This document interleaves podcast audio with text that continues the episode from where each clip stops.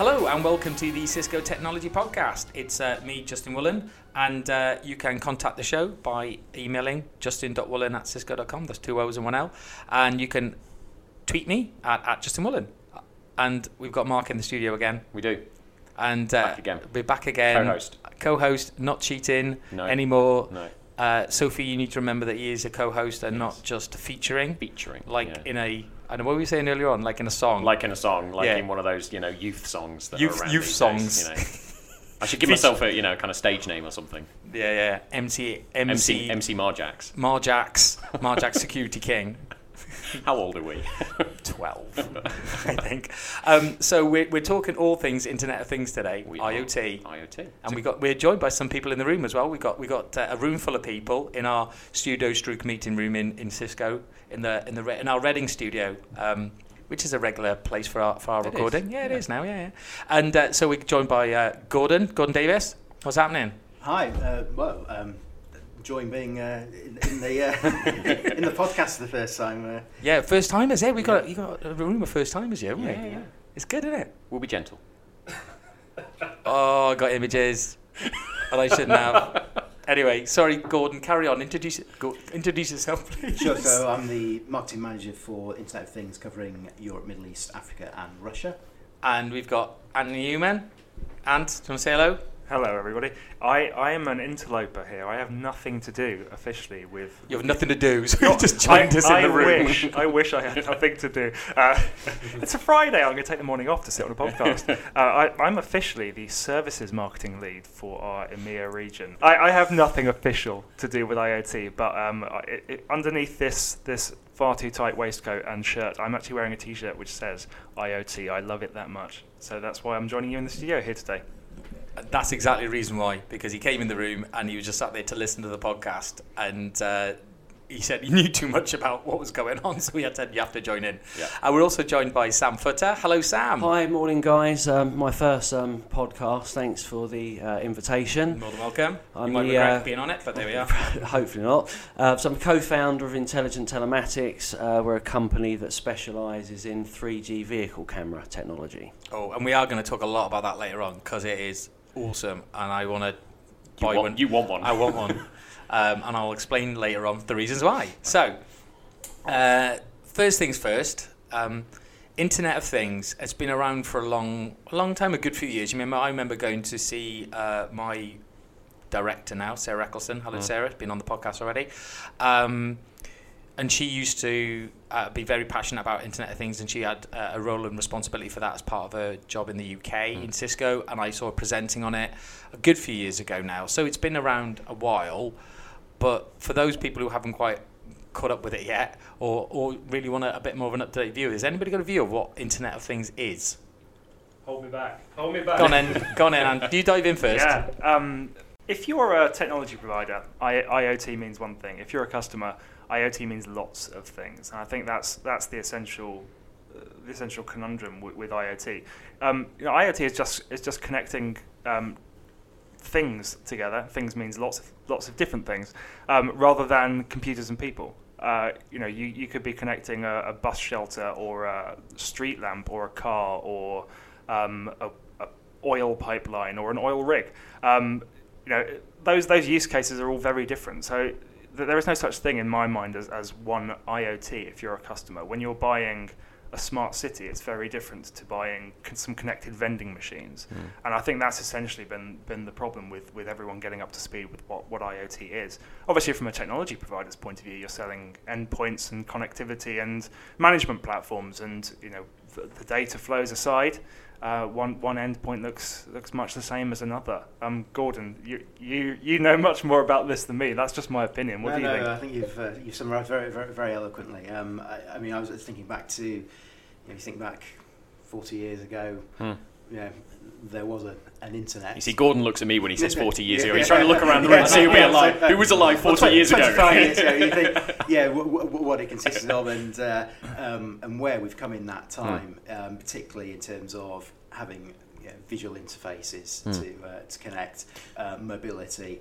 Um, but I guess for me, it, it's um, having worked in the technology industry, and this is probably this is probably t- yeah, the, the, the, the techie view, the world of the data center um, and the world of the um, uh, yeah the, the office space. You know, it, it, the internet has clearly reached out beyond that into um, whether industrial, marine, Mm. aeronautics, you know, above the sea, below the sea. It um, it really does. Um, Open up a whole world of, uh, of, of new possibilities. But So I, I've got a, I've got a question. Yeah. I've got a bit of a question about that because I, I'm somewhat of a cynic. Those who mm. know me will know me as a bit of a cynic. Mm. Um, and, and actually, you, you say Justin, that's, that. that's the nice thing we call you. Mm-hmm. It's, oh, is it? Sorry. Mm-hmm. it's all right. I've heard the nasty things as well. The, you know, you mentioned IoT's only been around a while, a, a, a relatively mm. short time in, in you know in technology terms, but actually it's been around a lot longer because because let's face it, you know, five six years ago wasn't the first time that somebody connected a bus or an aeroplane or a pipeline or a SCADA system hmm. to A a? Oh, network. yeah, you- yeah, Sorry, you- you- SCADA, uh, industrial control systems. Uh, All right, Systems control and data acquisition, isn't it? There you go, yeah. that's it, yeah. Yeah, exactly. People, you know, Geeking look, smart smart grid is is forty years old. Yeah. Um, it, we're doing it with different technologies and we're doing it for different purposes now. But yeah, the idea of monitoring Mm. industrial It's devices, uh, yeah, it, I mean, Gordon, you, you talk about OT. It's, it's operational technology. That's you know, it's almost like the coming together of two worlds. Yeah, through, through I- IoT. I guess I kind of always saw it as it was probably more a coming together of the, the data analytics side of things. So actually being able to get more out of those connected devices and, and do more, you know, and it probably coincides with digital transformation and being able to do more intelligent things with those connected Yeah, devices and that and that sort of things. All right. I'm probably going off. No, no, no, no, no. But it, it's fine because it, it, mm. the one thing I'm taking from that, it just means a lot of things to different people. Yeah. So there's not, and I think that's maybe what the challenge has been from the industry mm. perspective is it has a different view from the eye of the beholder, and the benefits for it can be totally different from. Mm. No one's going to get the same results No. because you might be doing something totally different. So. The one thing is, for I- IoT it isn't for me. It's not about connecting computers or laptops or smartphones or tablets. That they are like sort of PC on personal computer. Or, Although, funnily enough, when you talk about that, actually, some, some definitions of IoT would include that. For instance, if you were using, uh, you know, say you're a fleet driver and you've got a little tablet computer for taking signatures, you know, that's a client device, but Yeah. that would probably have an IoT SIM in it and be managed as an IoT device. yeah, Or, uh, you know, say you're a you're an airline and you've got um, you're taking duty free payments. Those those kinds of yeah, mobile point of sale terminals, They their, their devices and their Ah, but they IoT. are computer devices. Oh, okay, there you go. Be proved wrong within first five minutes of the podcast. That's not bad. That's not bad. So I think we've got an idea of, of it could be anything to anybody, but the benefits can be hugely impactful. Hmm. Um, and Cisco is very committed to this, and we've re-energized ourselves into this market, and we had a uh, world forum uh, a couple of weeks ago, didn't we? Yeah, so we're down in Tobacco Docks, London, which I don't know if you've ever been there, but I was wondering, reading through the notes, going, why are we talking about tobacco in here? I think that we don't yeah, talk about no, tobacco. no, it's help, helpful. It's uh, an, an interesting venue. Uh, it's a historic venue for uh, when you wouldn't talk about things like smart cities. Mm. Uh, there's a Roman bathhouse in the uh, the Really? excavations outside the uh, there, and uh, um, during the Elizabethan era, it was uh, um, you know the one of the main docks for. Um, um, uh, all kinds of goods would come into uh, uh, into London through there, and indeed in the tobacco docks itself, there is this um, sculpture of a uh, tiger and a, a child there, because uh, for a while the uh, the tobacco docks it was actually a, an emporium of uh, imported wild animals. Um, Oh, yeah. where- I saw that. I saw that on the keynote. Uh, indeed, Yeah. and uh, one of one of them actually escaped, um, and was And actually ate had to be. Uh, it didn't. It, no, unfortunately, the uh, the owner managed to retrieve the tiger, but uh, it was a good good example of I guess sort of retail asset tracking. Where, yeah, kind of, uh, Tag your tiger. So um, there was there was a big keynote speech. What was, what was that about? Because obviously that must have been quite important because they had Chuck Robbins there. Hello, Chuck. Sure. Long time listener, I'm sure he is. yeah. so yeah, yeah. So Cisco chief executive uh, Chuck Robbins kicked off the event on the first day. It was a two-day event, um, and he started by uh, talking about all the stuff that he accumulates. I think in his uh, in his garage um, as as an example of you know ways of trendy gadgets that Yeah. he accumulates. Um, what is the value? Hmm. So he was really driving the point. Okay, well, what what are the business outcomes you want to achieve, um, and what crucially, what are the barriers? What is stopping you Yeah. from getting there? One of the, the themes um, for for the event um, was mind the gap. Okay. So mind the gap between your aspiration Okay. and your uh, your current reality, Yep. and how do you uh, how do you get there? And so there's a very interesting survey that was done as part of the the content for for the event, and that really looked at um, those, those barriers. You know, what what is stopping you from um, from getting there? Um, there was time to completion, quality of data, internal expertise. Do you have the right people for the right job? Can I Um, just give a shout out to Cisco Services at this point? We, we've, we've got that expertise if you need it. Ding. Uh, um, and then how do, you, how do you integrate? And then, crucial, interesting, one of the um, areas that you really called out, to your Mm. point, Mark, um, was why security didn't feature higher on the. Um, Yes, the why isn't results. security higher? Yes. That's what I'm here for, isn't it? Security. No, you're just here for it to make the numbers up.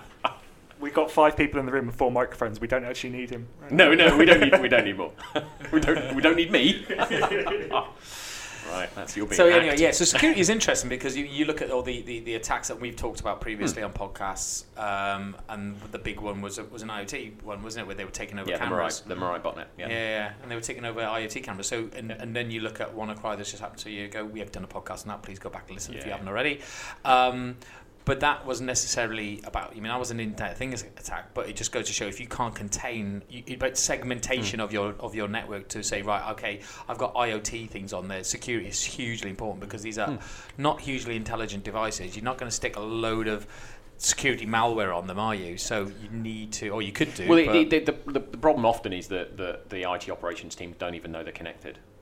It's Yeah. that visibility of hmm. even, you know, one of one of the, my customers who was impacted by WannaCry had a had an EPOS system connected to the network, you know, electronic point of sale, Yeah. and it was it was infected with WannaCry. They didn't even know it was connected to the And, network. and, and with the, the, the Mirai botnet, you know, a lot of the vulnerabilities were just the fact that it was cheap hardware with Yeah. hard-coded credentials, Yeah. Mhm. and you know all of the basic security practices weren't followed at the point of design. And then you've got users who aren't security aware plug it, plugging it into their routers. Yep. And, and the security aspect's quite interesting for our business as well. Um, the the camera system has a remote um, trigger panic button, so the driver can actually um, activate that button, which will send the video footage through instantly. So from a sort of security and Okay. health and safety Yeah, point of view, yeah. um, that's something that's becoming more and more important as well, and for perhaps Yeah. monitoring a yeah. um, um, um, a load, an expensive load. So Okay. it's, um, Oh, that's interesting. it's interesting. Um, so, so what are, what other things were called out then? Because we talked out. I mean, uh, what was it? Security. Why wasn't security high enough in the in the agenda? So one of the key stats that was highlighted was around the success rate or completion rates. Actually, I should uh, um, uh, just clarify of IT projects. Um, there was a stat that just over a quarter of IT projects had been successfully completed. Now that didn't mean to say that 75% when I say failures, they could still be in process. progress, yeah. Um, but it just showed the scale of the um, the challenge, and, and again to, over, to to Mark's point about overcoming uh, maybe some cynicism around the sort of hype cycle of, of IoT. Is it happening, or is it just um, the world of consumer Yeah. gadgets? Yeah. Um, so, uh, particularly for a, an executive audience as well, you know, ultimately, the, you know, the people that were in the audience were the people that were uh, going to be uh, dishing out the budgets to uh, to their uh, their organisations. Um, so, as part of the, the forum, there was an announcement of um, Cisco's um, IT operations platform, and that one of the elements of that was around how do you securely connect your systems where there's just this exploding amount of IP-enabled devices that could be here, there, and everywhere, and the, the chances are you might not even know about Might them. So how, how, do, how do you manage that whole governance around you know, spinning up uh, you know, sort of about you know, vast numbers, fleets of connected devices, which then serve a particular business function. Excellent. Okay, lovely. And um, so, what are we doing? In the, so, what, what, what, what is Cisco doing in this from a an industry perspective? How are we sort of collaborating? I'm assuming we're collaborating because we don't make everything to do Indeed. with Well, that was actually that's a, very- one of the other key points that from the two days was thinking about um, not just a network of things, but a network of partnerships and a network of industries. So really thinking very broadly in terms of ways to collaborate, both with partners that you. I mean, in, in Chuck's words, he said you you will, you'll have to build partnerships with companies you never even expected Yeah. to. Um, and but then that also extends out across industries. What what can you learn from from other industries? So whether it's looking at uh, you know, particular challenges in very harsh environments that can then be transferred to to other environments. There was a particularly amusing uh, uh, case study by a, um, a satellite company which had done a um, deployment in um, uh, Rwanda in order to optimise uh, agriculture and also transport. And their biggest challenge for the success of their project was um, uh, the local monkeys were fascinated by the uh, the sensor devices, so they had, they? To, they had to monkey-proof their uh, their IoT devices. So did that come up in the IDC survey as well? You know? So it's like it's like when you go through a uh, through a safari park, Safari and, park. You know, pulling your windscreen Yeah. apart. Yeah, Pulling and this, and this is why you never get into hardware design. yeah, what is it you want me to do? Monkeys. Monkeys. I, it- it's, it's interesting that, we, we bring up the sort of cross-industry Yeah. thing, and, and this is this is one of the sort of big promises of, of IoT, and, and where you know we, we risk getting too far into the future. But one one of my favourite sayings is that innovation happens at the intersection, and and What does that mean? it's where you know so, so I- if I'm thinking of myself as say a retailer, well I can think well I can use um, I can use IoT in my stores. Um, I can you know, um, have have smart digital signage that, that pumps new adverts over the network or something like that, and I can I can get incremental business improvement. I can probably get some quite big incremental improvements from that. But what happens if I start working with um, the local council to track footfall so I can better site my, my stores? What happens if I you know, work with um, my supply chain partners so that I can track goods end to end, know, from, from Mm. manufacturing across the sea, across the multimodal transport network to my stores? I, having, or even if I start working with car manufacturers. So there was there's one story that I saw a, a while ago about uh, uh, you could you could um, have the store deliver goods to the boot of your car in the car park, and you could remotely open uh, open Mm. the, um, the, the the boot of your car to get the the goods placed in there while you carried on your shopping trip. You know, if you start working with companies that are outside of your sector, that's where you can get the really interesting applications. Yeah. But you know, trouble with that obviously, it's hard enough working within your own business, let alone building up those or your own relationships with. sector, isn't it? I Yeah. think Yeah. that's an example of where I think the the challenges around IoT. That this this is just my opinion is that because we we're in the IT industry, we speak IT. We don't speak we don't speak IoT. We don't speak operational. Yeah, we don't speak supply chain. Supply we don't. we don't speak yeah, yeah, retail. yeah. We don't speak manufacturing. And, and I think that's kind of part of the challenge that we were talking about just before the podcast in terms of that business change is actually the folks that are really going to see those business opportunities aren't necessarily the tech. Well, they, they aren't the technology people. and they might, they're they might in fact be the cashiers in the store. A- absolutely, You know, the yeah, people, the yeah. people who are actually seeing the customer problem. Yes. And yeah. I, I, I think, yeah, w- w- I'm sure we'll, we'll come on to this in more detail, but the essence of any good IT project, Hmm. let alone any good IoT true, project, yeah. is starting with a problem to solve. And Yeah. you know, Yeah. we, we've, we've got a, a great example in the room with us of, Hmm. of starting with a real problem and fixing it. Yeah. Yeah. So we have an example of where is, is so is CityVerve, which is something we've working as a partnership, isn't it? Is that an example of where this intersections of, as Well- you said, and the intersection? I can't remember what he said now. Intersections. It was a great what phrase. It was innovation amazing. Yeah, happens. in, in, innovation happens at the intersection. I mean, smart cities generally is a, a, a kind of a melting pot of that. You know, you've got parking providers, you've got cars from OEMs driving through streets that are owned by the local council. OEMs. You've got OEM. sorry, Original- automotive original equipment, Equipment manufacturer. manufacturer, So like yeah, your your BMWs, your Fords. Okay. Um, Mercedes Benz. yeah, yeah. But we're Uh, up for free cars for advertising. yeah, we'll, we'll, we'll take any cars you've got, connected cars or otherwise. Um, yeah, you've got um, you've got retail stores and advertisers and employers. Yeah, you've got public health organisations. You've got all kinds of different organisations, public and private, uh, operating around the city. And if they're sharing data, if Mm. they're joining up the dots for things like transportation planning, you get much better Better outcomes. outcome, Yeah. Yeah. And I think that was the point. Uh, there was a recent uh, CityVerve presentation by um, the the program manager, and her background is actually in health, public health, um, and that to her was the kind of the the glue that was, was bringing together a lot of the um, you know maybe some of the, the sexy technology, but her focus was really okay. Well, how how do we use this Hmm. to to shape not just um, healthcare, but but people's day to day health, wellness, Yeah. um, uh, but also you know predictive um, capabilities, whether it's pollution, um, Mm. whether it's around um, you know, managing the way that people interact with their um, you know, the way they work and where they live, Mhm. um, and then bringing in some really high. Um, heavy duty um, big data crunching. So she gave an example of the Ordnance Survey collecting um, 50,000 data points in just one very um, one street. Wow. So that was the level of detail Mm. that they could get down to for micro mapping. Mm. If they would, yeah, if you wanted to then get into um, uh, particularly looking at uh, um, some, you know, particular health issues. and mapping being mapping being of course the sort of foundation of, of a lot of IoT applications Mm. you know location tracking and environmental Yeah. sensing you, you need those coordinates Yeah, because that, that's what you mean. Because we talk about about that with because Wi-Fi giving you some sort of level of location tracking within a building, Mm. um, and then and we know how, they, how important that can be. But it's that sort of accurate level of tracking of how Yeah. close can you get, and that's where people start talking. yeah uh, if, for instance you know if you're in a, a campus environment like the one we're, we're in today you know you want to optimize if, if you want to make big savings in energy you can you can optimize the lighting you can optimize the uh, air conditioning you can optimize the parking based on the number of employees that are in on that day where they are whether how, Yeah. how they're moving um, but to do that you need to be able to track location by room Hmm. and in fact at, at IoT World Forum there was a presentation by was it M- a guy from MIT and um, yeah, they, they they'd been tracking the location of, of laptops and students and, and all that, and using it to, to do really interesting things like um, work out the most productive departments based on whether they were talking to other departments and correlating that with uh, how many research papers got published. So they could actually see interesting. um, Wow, that, that, that people moving around and when they worked and where they worked and who they worked with Mm. directly resulted in better research outcomes. Wow.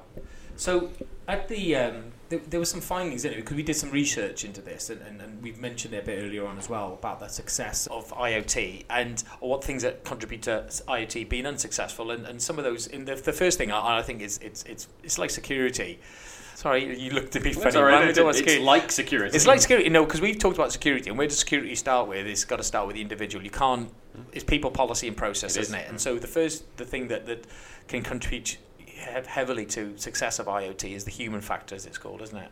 Indeed. And it, what surprised me going along to the event as a first timer without Mm. you know, necessarily having prior experience of the, the agenda was how much of the agenda was devoted to um, the people process Yeah, and not the technology. yeah, yeah, Yeah. So whether it was um, there was the HR um, leader from General Electric, Mm. um, we had various other um, examples there of of what the societal impact would be. Yeah. So even thinking beyond what Mm. your dates, yeah, Mm. what, the impact is in your day job, it thinking about what was the um, the Yeah. impact on, on society. So those really deep ripples that then um, Mm-hmm. uh, then have effect. And also, interesting. I mean, wh- when um, Rowan Trollope, the keynote speakers, in his keynote, he actually recounted this anecdote of when he was coming up on stage. He just asked one of the one of the staff who was hosting the event, "What what, what do you think of the event?" And she, oh, it's very, very interesting, but our robot's going to take all of our jobs, and it's that perception of what the what the future holds. Um, around the interaction between the human and, Um, and but that's the interesting thing because that, that we brought that up on the podcast we did with Phil Smith about productivity, and it is like when big industrial revolutions happen, it's people get scared Mm. and they, well, not scared. People at the perception they will lose jobs, but it's about reskilling and retraining. And if the industry is a responsible industry, you will then go right. Okay, we're going to automate certain features, features of functionality or or processes. We will then reskill our people to be able to adapt their to, to, to help to deliver Yeah, that It's, as it's, well. a, it's a stage of augmentation first. I mean, there is there is some roles go away, new roles come out. The the most important bit is that uh, stuff like IoT helps us get better at doing our jobs because it gives us the information and the, the actionable insight. And when you combine it with things like augment, augmented reality, you get things like engineers being able to hold their phone phones up and see overlaid on the screen which bit of an elevator mechanism is overheating uh, Mm. or they get to um, you know, video conference in uh, an expert from another region who's particularly good at diagnosing that that kind of problem. And you turn an engineer's visit, um, a failed visit, a failed first visit, which leaves a something like an elevator out of action, into a successful shorter visit where they get early notification, they get Mhm. the parts they need, they get the information they need, and can fix the problem Yeah. right there and then. That's better for the engineer. Um, it's better for the company, and it's better for the people who are using the, the device. So you know, Yeah. thinking about it as a, as a job replacement thing is, is, is quite limited. I think. And, Yeah. and indeed, when you look at the the survey that was done, the uh, from the respondents, it was the, the skills gap that from the executive's perception, was the, the largest barrier to Mm. Yeah. success. Getting people skilled up Now, or hiring the that right may be- people. yeah. That may be because it's a self-selecting audience. You you go Yeah. out and bunch of into, into a bunch of executives. Yeah, what are they going to say? Um, but um, it's still uh, suggestive in terms of, um, as I say, resolving that that you know that the perception of. Um, a rapidly changing technology environment that is clearly having an effect on the way that people um, do, do their jobs versus what the um, you know what the future holds and you say whether it's you go back in the industrial revolution and you know try and explain to someone what a steam engine is if you've Yeah. never Yeah. seen The one before. If you go more than 15 miles an hour, your face will come off. Dear me. So uh, that was the first thing. So don't go it alone. What does that mean? So it's, it's this concept of having to build partnerships with um, companies that you may not have um, uh, even thought about. There were examples in at the forum from um, uh, where it was lift manufacturers having to think in terms of um, preventative maintenance. So one of the, the, the, the one of the keynotes argued that preventative maintenance was the killer app of IoT. Yeah, I've seen that. Um, so know, you only have to be Otis to suddenly start taking a great interest in uh, in in thinking about how all your your effectively dumb infrastructure that requires um, someone to manually press a button in a lift once it's broken uh, to then call out the engineer who hopefully comes within the service level agreement to extract the person through to this world of um, uh, uh, um, you know monitoring uh, and and predictive maintenance.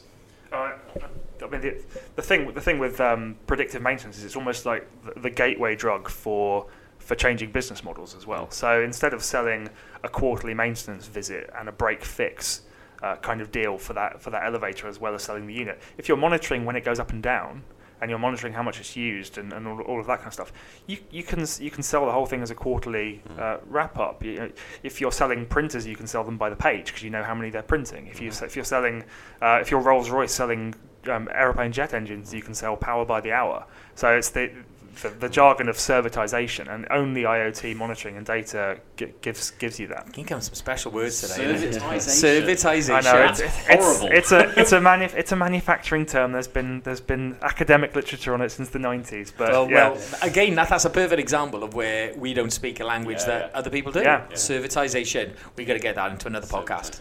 Well, So- I can actually add to that on servitization. Oh, servitization. excellent. Oh, God. On Come on in, Gordon. At another um, IT uh, industry event, um, there was a presenter from a well-known home home heating company. They had tried and failed to offer a an IoT technology solution, um, but the way that they actually um, were successful was selling it as a uh, customer service solution. So the um, the utility company that bought them out um, integrated it into their Net Promoter Score, which um, for people in Cisco might be familiar, uh, other companies as well, is a way of measuring customer satisfaction.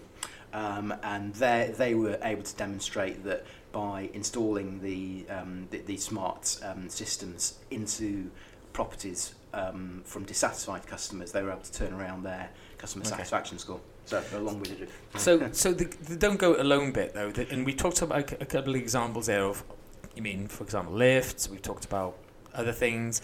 It's and like you mean like Rolls Royce and and car manufacturing, all these sort of things. But it's it's the partnering bit. What, what is what's the partnering thing? So. We've talked about outcomes again, about and how can IoT help things, but what? How do how do people partner? Well, I mean, any IoT solution has, has a lot of components to it, and yeah, you're probably not going to have the skills or the resources in your own IT department if you're if you're a retailer, say, or a, or a fleet operator, to do all of them yourself. And nor will you necessarily find one provider that's going to do that. You need very specialized endpoints. You need you know little hardened boxes that, that go into your trains or your oil rigs or whatever.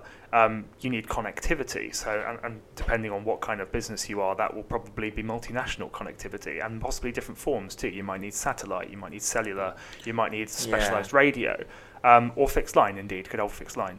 Um, then you're going to need some kind of uh, platform to capture the data. You're going to need some applications writing, um, and and integrated into So the it's a huge, applications even from what you described there, you mean yeah. it's a huge plethora of partners to Yeah. make a, a project. So you, it's, about thinking about what the outcome's going to be, but then thinking about all the partners you need to bring, car- partner companies you need to work with. and of course, like like any IT project, you can you can involve system integrators, or you can you can try and find a, a company that's got a very healthy ecosystem of partners that, that can, can, they can put you in touch with. But there's going to be a certain element of of integration and, and customization, and I think that goes back to the 26% stat.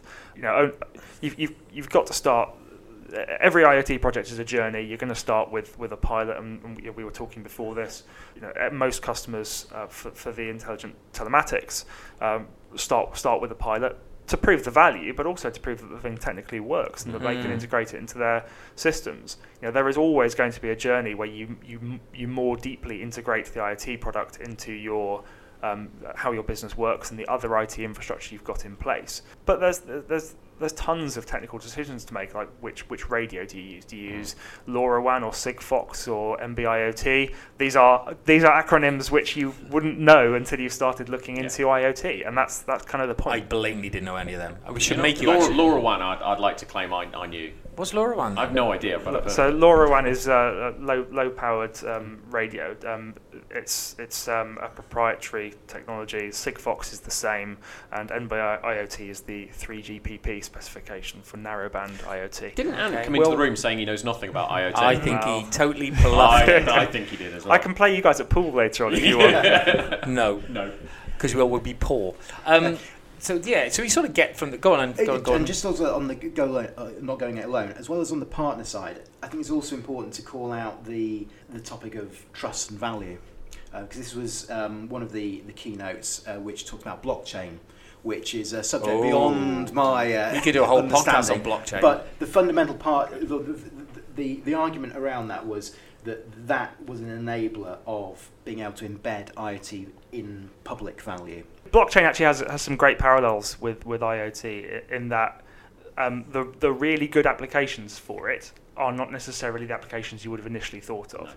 Like everybody thought of, blockchain first of all because of its invention with Bitcoin as a currency, but actually it's great for things like um, property transactions and for um, uh, like artist rights management and all kinds of other uh, places where an immutable ownership is is important. And I think it's that whole area around smart contracts, uh, Yeah. being able to create and dissolve um, Yeah. contracts at very short notice between um, parties that don't want to go through a third party intermediary. Yeah, yeah. Um, um, it's, it's that combination of having the, um, the, you know, the, the platform, but also the, um, the, the means to, um, you know, to bring people together very, very Okay. quickly. Um, so the other one was there was reap the benefits. Now I think it sounds like a positive thing, but I think it was had a negative connotation from when I uh, when I was prepping. So we were talking about the benefits that the business sees Mm. and the benefits that IT see from IoT projects uh, or um, yeah I mean, projects. This, I this goes this goes to the heart of all IT projects. You know, the the IT team think that because the uptime is great and it went in on time and for the right budget and you know all the I providers was able to ping met- met a device SLAs. a million miles away yeah, or something they, like they that. think that because it it, because it met the technical specifications that were set out at the start of the project, that project is a success. The business says, I've spent $5 million on this and I haven't seen any increase in the share price, revenue, or profit. Mm. So Yeah. that project is not a success. Mm. You know, Yeah. that, that, that's, that's the age old di- dif- difference between you know, the, what the, the business wants and what IT, I- IT wants, and the CIO is, is kind of in the middle, bridging that gap. Yeah. Okay, that's interesting. And again, when you think of that survey, uh, again, it's probably weighted more towards the, the business executives, so um, that may explain the. Um, But that's the interesting thing, though, isn't it? Because in the world of IT, we just speak to the IT guys, you speak to the IT managers and, and the IT directors and maybe I, and CIOs, but the people who fund this will be on the board, and they'll be maybe it's the CIO, but then Mm. the CFO, and they need to be able to. If you're going to be really impactful, they have to see the tangible benefits Yeah. because they're the ones who are going to inevitably fund any of these projects. So we need to make sure that that. I think that I think it goes back to the point of don't go it alone. I think the IT can't deal with this centrally. They can't deal with it themselves. The business can't go well, and it needs to be very much a collaborative and a new way of working to get the benefits. So everyone can be very clear of what the expectations are from this and what success really looks like. And and I think in the case of, of IoT in particular, it might be way out of the, the IT traditional IT department's comfort zone. You know, they might be dealing with um, ultra high availability production line systems. They might be dealing with smart grid systems. If, that, if they're used to running data centers and doing um, you know client devices and stuff like that, that they're already dealing with technical teams within the business that they're not used to necessarily dealing with. Yeah, yeah. Um, so, yeah, you, you need to. It, it's, we've got a saying in Cisco: "It takes a village." You know, with with IoT, it it. Uh, It takes a village idiot, and it there's takes one sat in here. Mark. thanks, thanks for clarifying. Uh, um, you know, it, it really does take a village in, in IoT, in that you need to bring together the business process owners who are you know, responsible for guiding what the outcome of the project should be and how that Yeah. impacts the bottom line. And it's interesting when you look at, pro- and the thing that came to me was product managers, project managers, and how it's managed that way. And, and, what are the outcomes of the? How can how do they know if a step's successful and can move on to the next one and keep managing that project project onwards? And I think having clear um, business outcomes to ensure that that project. I mean, just because a proof of concept worked, but has it proved that it's been it maybe technically it's been proved, but has it been has it actually seen an improvement in business? Yeah. And like to the all the things you called out before. So that's that's really good. So learn learn from failures, and and we It's a life lesson, isn't that's it? a life that's lesson. Not just an I- IoT I- lesson. Yeah, That's, yeah, yeah. that's We do that all the time. We get Yeah. things wrong on this podcast Yeah, all we the time, don't learn at all. and we still don't learn. We still do them. Yes. Anybody? Yeah, I mean, l- learning from failures, it, it, it's the old startup um, fail fast and iterate. That's exactly it, though. But that's that's, the, that's like an, that's becoming an industry industry sort of yeah. term, it fail fast. Get it, I- mean, as soon as you get it wrong, move on and So there, there's an important p- point to make here, though, which is if if you are um, messing about with something like the national grid, you don't want to oops fail fast and iterate on that. There are some. Oh yeah, okay. Yeah, you'll want to sandbox or you'll want to pilot. But that's the bit, isn't it? Yeah, that's that's prove before you before you properly deploy. not not just Um, throw it out there. And if it if it if we manage to lose electricity for the whole of the Yeah. country, do you know that's a failure. Uh, and, and, and, yeah, That's the answer answer's no, we don't do going that back way. to the to the Mirai botnet, you know, f- oh, we, we failed with our um, you know baby monitors that you can hijack. Mm. That's a failure that shouldn't happen. No. But that should in- have been tested but, yeah. and piloted. And, But in and terms of projects and, and, and learning from working together with the business, working with pro, uh, outside partners, those are the things that you can improve over time. And I think it's important in any IT project and in any IoT project to you know, start small and look for quick wins and then go from there. If you try and do it all at once, you're going to run out of budget and run out of board support before you get anywhere. wow. Yeah. So I think that executive sponsorship was again one of the key uh, key findings from the, the survey that making sure you've got that. I think also as well on the, on the partner side, um, the, the survey really brought out the fact that um, the most successful projects engaged partners early in the project. So again, it's it's be going through that entire process from the, the planning, the design, implementation, operation management, and then whatever Okay. feedback loop. Okay, lovely, lovely. So we've um, we've talked about uh, all those great things, human factors, don't go it alone, uh, reap the benefits, and, and learn from your failures. But the one thing that stuck out to me throughout this podcast so far has been around the partnerships, and you, this is not something that Cisco delivers on, and that's why we've got Sam Futter in the room. Uh, talking about what you do with uh, intelligent telematics. Um, so we've been working with um, um, Cisco Jasper now since the business started in 2014. So, what is Cisco Jasper then? I, essentially, Cisco Jasper is, is a management platform. Um, when you've got a, a lot of IoT connections out in the field, you've got a lot of SIM cards, you need a place to manage them from, turn them on So, and is off. it, so is it anything that's IoT? So it could be IP connected, or is it has to be 3G connected? Or sorry, sorry, um, sorry, you know what I mean? 3G, 4G type Yeah, so connected. through- through Cellular. networks. yeah, yeah, it's, It's, it's, it's essentially for managing cellular connections. So, Oh, okay. yeah, SIM cards have, have different states and they report uh, on, on how much data they're using and where they are. Jasper gives you a place to monitor that and to control it. And does it allow you to deploy as well? So to help to deploy those, those Yeah, SIMs? you- you can. You can turn turn devices on and off. You can turn connections on and off, and, and move them through the different SIM states. Yeah. Okay, great. So that that's a bit of a summary of what Jasper is. So how do we use it then, Sam? Or how do you use it? Um, so I'll give you a brief overview on the company and then it will explain how we work with Cisco Jasper, how we use the system.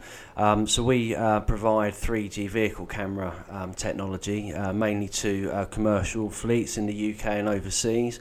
Um, probably got about 20,000 connections in the marketplace at the moment. So each of these cameras has a SIM card in it. Each of these cameras has um, an M2M um, SIM card that's connected um, M2M being machine to machine. machine to machine. Great, thank you. That's connected to the uh, Jasper platform and to um, our back end system that monitors the uh, device.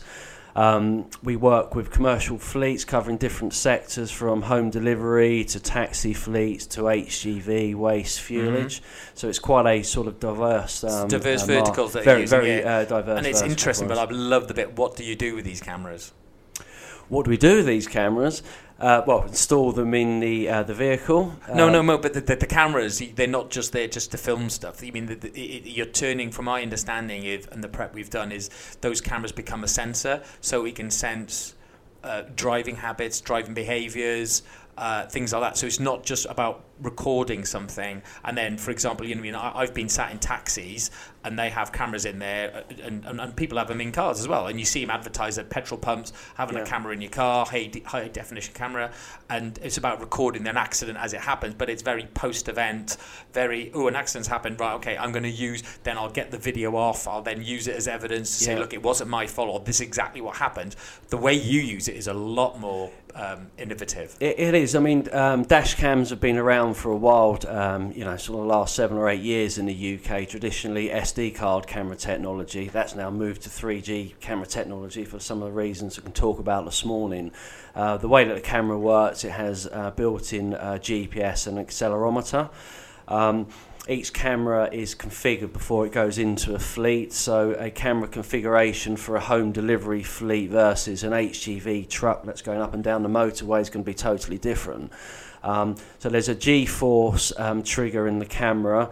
Um, so if the driver harsh brakes, accelerates, or, or corners, that triggers the um, notification, which can go to the fleet manager or an insurance company, and then you can then view the video from the scene um, pretty much um, In real time? instantly, In, Yeah, in, yeah. real time, yeah. Wow, so that's the bit I loved. Is it- go on. Yeah, go on, no, I, I mean, and so so I guess coming back to the point we were talking about earlier in terms of the business problem. I mean, what where, where was the sort of crux of that business problem that, that you find that solution set solves? Okay, um, so moving from SD card cameras to 3G technology, the problem with an SD card camera is that you're relying on the uh, driver to report the incident.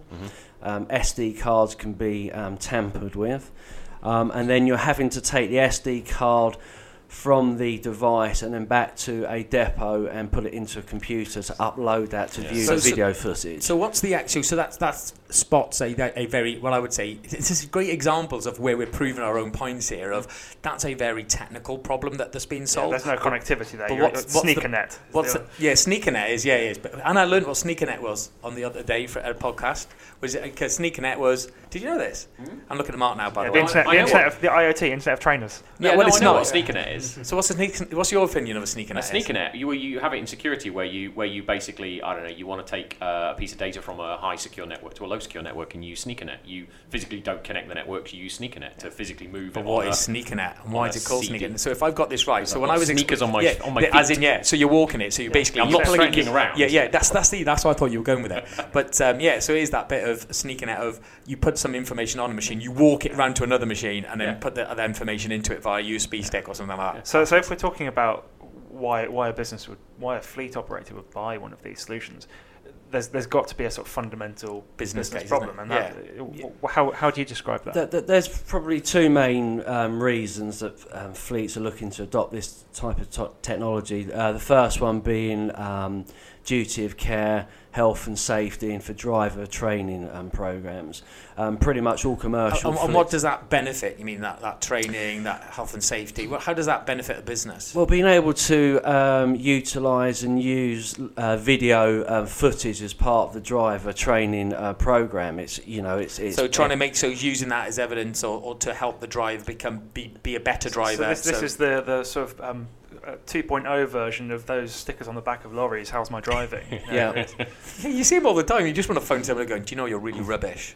pretty much all commercial fleet operators will traditionally and still today have a telematics, a, a black box, and that will produce driver behaviour information based on speeding, cornering, accelerating, harsh events, harsh manoeuvres, and, and that's a useful as well tool. as possibly vehicle data as well. And vehicle- you and vehicle data so as going, well. Going back to the sort of elevators we were talking about earlier, that Mm. it can help you detect when a breakdown is going to happen. Absolutely, but the video technology complements that even more because you've actually got the video evidence from the scene to um, substantiate what's happened and, and, and help the So, driver. if it's, so yeah, so providing uh, real data on a driver, so you'd be able to say "Right, a driver's been out, he's joined the company, you've trained him up, or he's been trained, he's driving around, and then very very quickly you can give feedback on based on the live data on how well that person's driving, and help to improve their driving to ensure that they when they they're a safer driver, but also they become a, a, a better driver, and so the vehicle is maybe least I'm thinking A- out loud now, less absolutely. maintenance.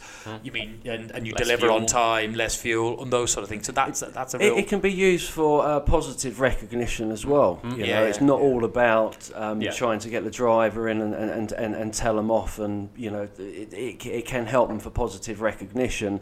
The way that the system works is that we have a, a driver safety uh, league table, so you have all of your drivers on. It calculates how many miles they've travelled, any overspeeding, harsh braking, manoeuvring, cornering, etc. Um, that enables the fleet operator to then concentrate and help train the worst performing but you, you- um, drivers. Yeah, but you're picking, you're being very accurate, and it's based on evidence. You're not just saying your driving's rubbish. You're Mm. saying, right, actually, your driving on the motorway is really great, but what we've noticed is that we can improve your when you're driving in an urban area, or for example, and so it helps helping people become better based on real, real evidence. A- a- absolutely, and then it's it, it- it's all about trying to present, uh, sorry, um, uh, prevent the accidents or incidents from happening in the future. Mm. So by coaching the drivers and using that Yeah. technology, that's what you're actually It's that doing. coaching piece. I think you hit the nail on the Yeah, head. There. It's yeah, the it's- coaching, isn't it? It, it, it's really, really important. So that, that that's the, uh, one of the main drivers why our, our customers are looking for this technology.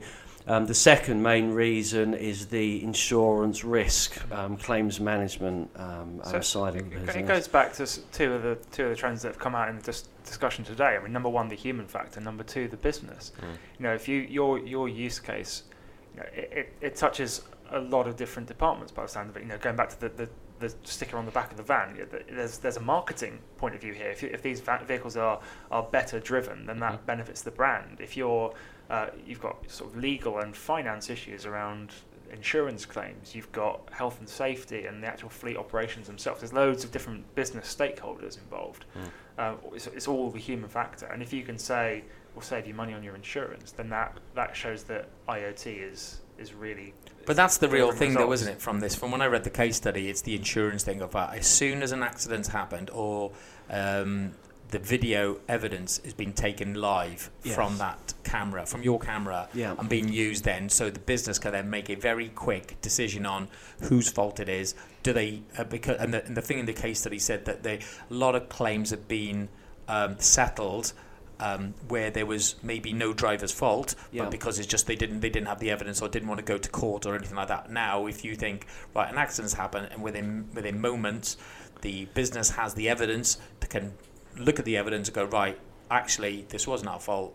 We're not going to pay up, or, or not pay up, but we're not going to get involved in, in, in Yeah. paying a claim or settling a claim that wasn't our fault. You, you, you- you're right. I mean, just going back to one of the points you just said there, brand protection is really important. I think- I think commercial companies that we work with, and they're targeted um, for um, cash for crash fraudulent claims. Yeah. That happens um, um, regularly. So. Um, the camera has um, saved a lot of our, customers a lot of money from those type of um, um, incidents. Um, we often get involved with a lot of different departments and people within the um, the business, from the fleet manager to risk to health and safety to driver training to an insurance side of things.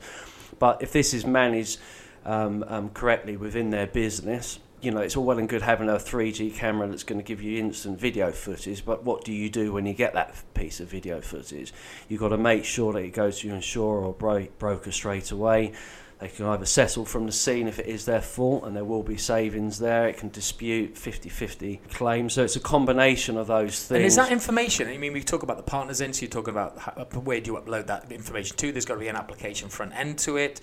There'll be obviously something that has to sit with it with the broker, so they have to be part of this solution as well. You just got and, and a process has to be designed and people Yeah. have to be trained. So yeah. that- it's- it's people, the- policy, and process. There we go. process change, yeah. Yeah, absolutely, and, and you know we get involved in that side of things based on our experience on how to um, implement and integrate a solution within your business, um, uh, best practice, Great. uh, so on and so forth. Yeah, it's really interesting though, isn't it? So you could even have the point that the accident's happened and the insurers look at the, you could be still on the scene and then contacting the driver saying, "This isn't your fault. Mm. We've got the video evidence.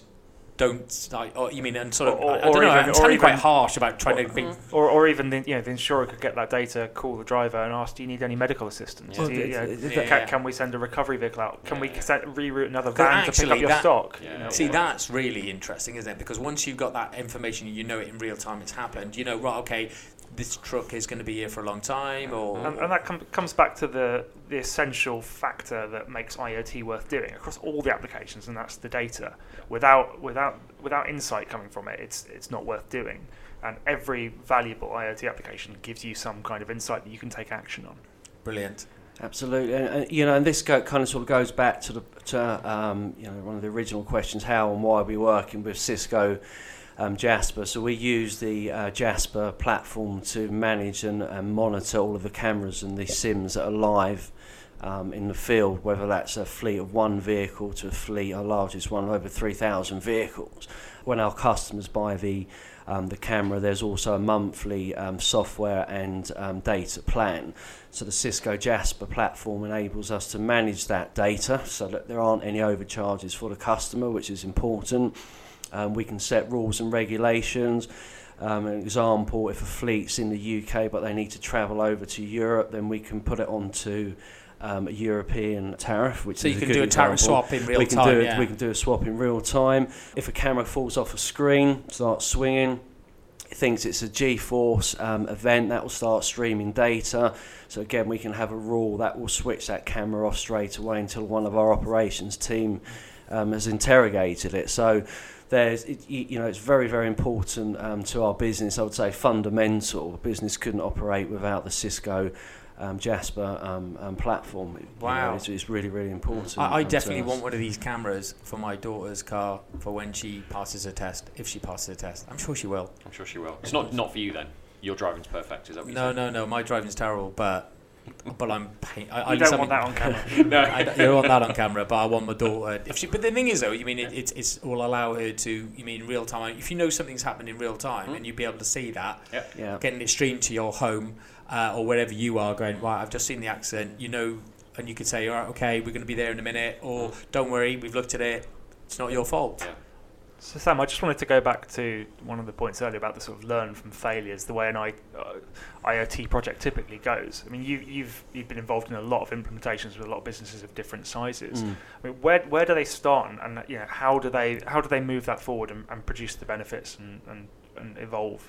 Okay. Well, it, it's a it's it's a staged process. I mean, number one, we'll either contact a potential customer or we will receive an inbound inquiry. So, you know, we're looking for uh, vehicle camera technology. So we always ask why. Why do you need it? What are the problems and challenges within your business? You know, we'll do a fact find and find out a lot more about the company that we're working with.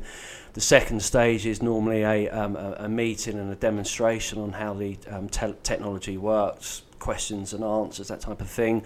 And then we like to move to a trial stage so we can actually prove that the, the technology and the solution um, works. Talked before about having to configure cameras for different um, vehicle type, whether it's a taxi fleet or a home delivery fleet. Do you get involved with like, other applications or other parts of the business? So you mean that's been very much about you and your and, and, and intelligent telematics. What, what you mean? How, you mean because you're, you've got video streaming going to something, Mm. But what's the front end of that? Is that another application that needs? Do you have an application company, or is that do you have to work with, or is that? No, that so we, we have our um, we have our own um, um, solution which is linked into our um, servers in Germany, and that will give the the end user a front end that enables them to see where their assets are um, on on a map. There's GPS, so they can actually see the assets. So how does that video content get to a to the insurance company? They're given a uh, um, so it's a secure server. They're given um, access to our system, uh, username and password, so they can just access the video uh, footage and camera projects at the same time as the fleet manager. Okay. So some of them will have a relationship whereby the fleet will look at the video footage and the insurer. Um, others will outsource it to a claims management company. So they're specialist claims management companies that work with the big fleet operators.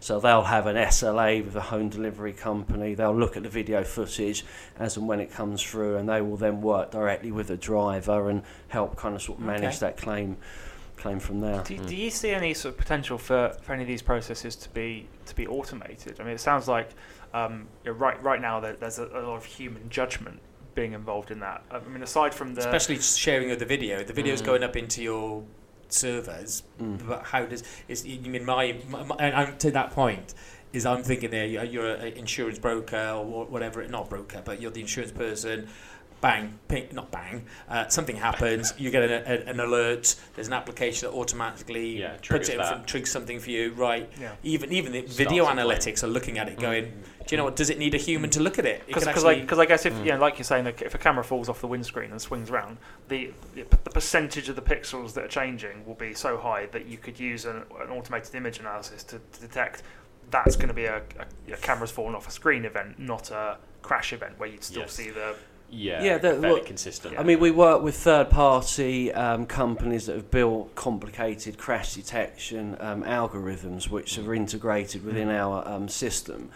If you're operating a fleet of hundreds or thousands of vehicles, you're going to be getting a lot of um, um, video alerts and video footage that are coming through. So we do have systems that can filter the um, Yeah. the video, so it will detect whether it's actually been a genuine um, incident or whether the vehicle's gone over a pothole, um, Okay. um, as an example. so it's that kind of workflow optimization almost to try and yeah reduce the manual. yes. yeah, I'm, yeah, I'm sort of reminded yeah. of network intrusion prevention, given I'm a security guy. You know, and Yeah. basically tuning out Fifty thousand alerts a yeah, minute. Yeah, tuning yeah. out false positives. Is Yeah, that's the thing, what we're saying. Yeah. And, and also, how do you then?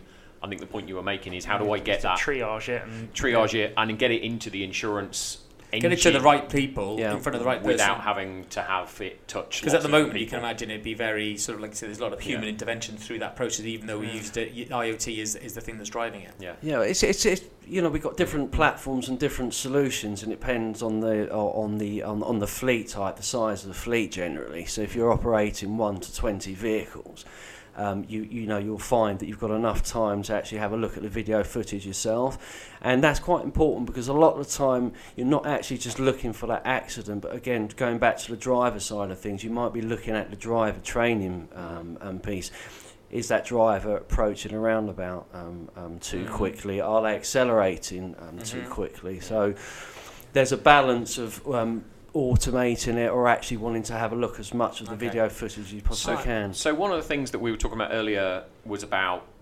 where IoT solutions sort of are born out of in the business, and we were sort of talking about it's not been an IT project. I mean, do you find as a company that you're engaged by IT functions within fleet management, or is it actually fleet managers, or is it is it a line of business effectively that's engaging? Who- with who on phones you up? Yeah, yeah. It's, it, it, it, it's, it's, um, it varies actually. Sometimes it could be the, uh, the fleet manager. Um, it could be the um, the CFO, so they're looking at their um, they're looking at their books and you know how can we find ways of uh, making money or saving Mm. money, well saving on our insurance Mm, um, mm. um, premiums and reducing our claims costs um, is one. It could be health and safety, driver trainer. It's, so it's, it it's doesn't really sound like it's div- not it's not IT. Then. Yeah, that, that, Yeah. and that's kind of why I asked the question because it, it's kind of interesting that you're getting that very non-IT engagement, which is exactly where these projects need to It, sit. it, it's not normally the IT representative that will initially contact us, Yeah. but they will obviously get involved at Yeah. some stage once the system goes in and we've got to Yeah. implement the right processes Okay. and, and procedures. Brilliant. Right, we've covered absolutely loads today. So thank you very much, Sam. No, thanks for your Thank time. It's you, been very uh, interesting. Gordon. Thank you. Uh, thank you, Anne. Thanks very Thank much indeed, and Nice uh, thank you, thank you for listening. And uh, we'll uh, speak to you in the next podcast.